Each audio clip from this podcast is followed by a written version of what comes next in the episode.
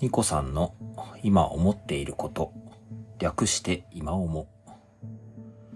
どうも、ニコさんです。この番組では私自身が見聞き経験してきたことをベースにしたちょっとした生活や仕事の工夫、ハックみたいなものを話したり、これから行っていきたい、興味持ったりしていることを、えー、取り留めもなく思うままに話していきます。はい。ということで、10日目、えー、1月10日の収録でございます。いつも、えっ、ー、と、聞いていただきまして誠にありがとうございます。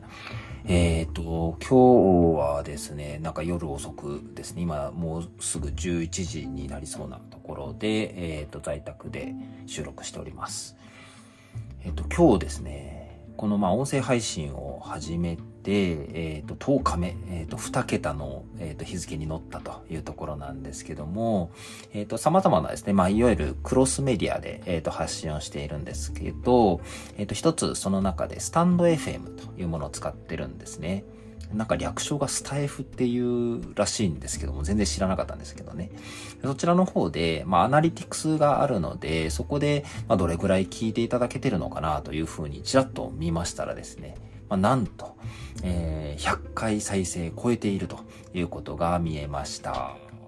なんか個人的にすごく嬉しいです。まあ、どんな方にね、聞いていただけてるのか、あの、具体的なところまでは見えてはいないんですけども、なんか一つですね、なんかこう発信を聞いていただけてる、まあ、あの、SNS のいいねみたいな感覚かもしれませんけども、なんかすごく、あの、嬉しいなというふうに思いました。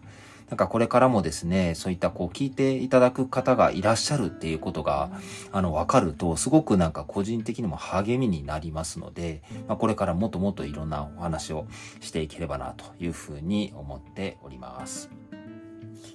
はい、前置きだいぶ長くなっちゃいましたけども、今日お話ししていこうかなと思うのは、えっ、ー、と、ちょっとアートという切り口でお話ししていこうかなと思います。今私自身がですね、もうすごく興味があって、で、えっ、ー、と、まあ、今までの人生の中でですね、そこまで触れることがなかったテーマなんですね。まあ、あの、高校生の時に美術を選択して、あの、油絵、油絵とか彫刻とか、なんかそういったことを経験したことはあるんですけども、まあ、そこからその専門的に学ぶっていうようなことには、あの、進みませんでしたし、でも今この年になって、えっ、ー、と、いろんな切り口から、このアートとかデザインに触れることが増えてきました。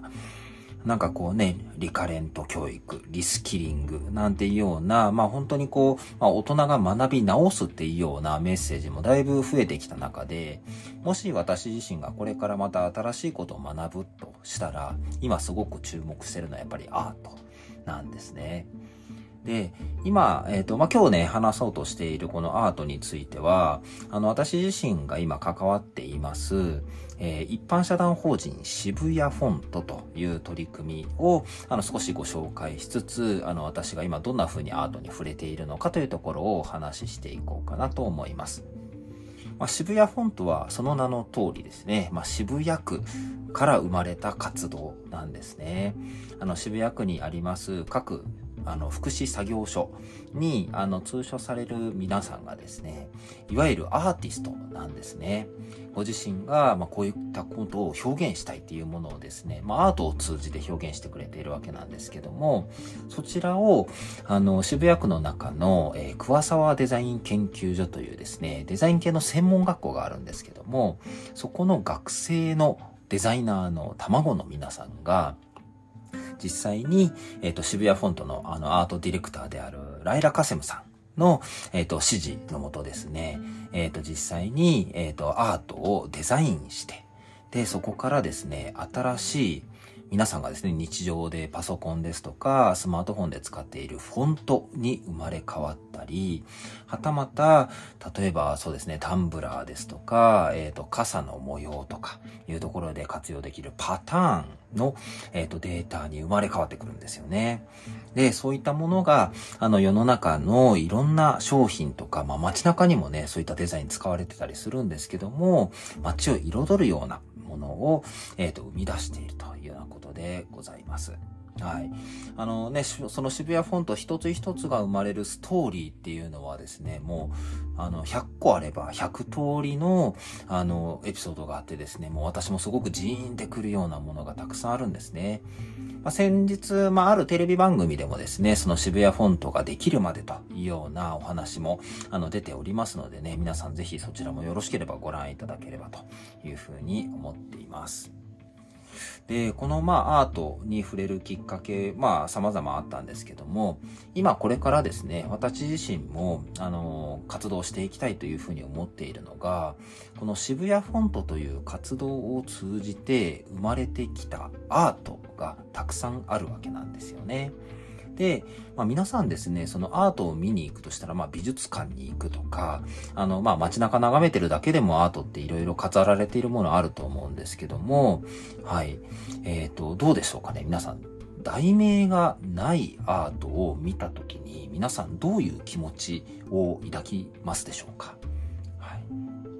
ね、例えば、あの、まあ、私、ね、そんなアート知識がないわけなんですけども、あの、例えば、モナリザとか、あの、皆さんがね、あの、誰でも知っているようなものもあると思うんですね。美術作品と呼ばれるものですけども、まあ、例えばそこにタイトルが書かれていないアートがあったとしたら、その、えー、アートを見る自分自身の目線とか気持ちってどういうものかってちょっと考えていただきたいんですよね。はい。で、その時にですね、えっ、ー、と、タイトルがないわけですから、タイトルもないし、そのアートがどういう背景で生まれたか、みたいなものも書かれていないとするならば、そのアートを見た時に、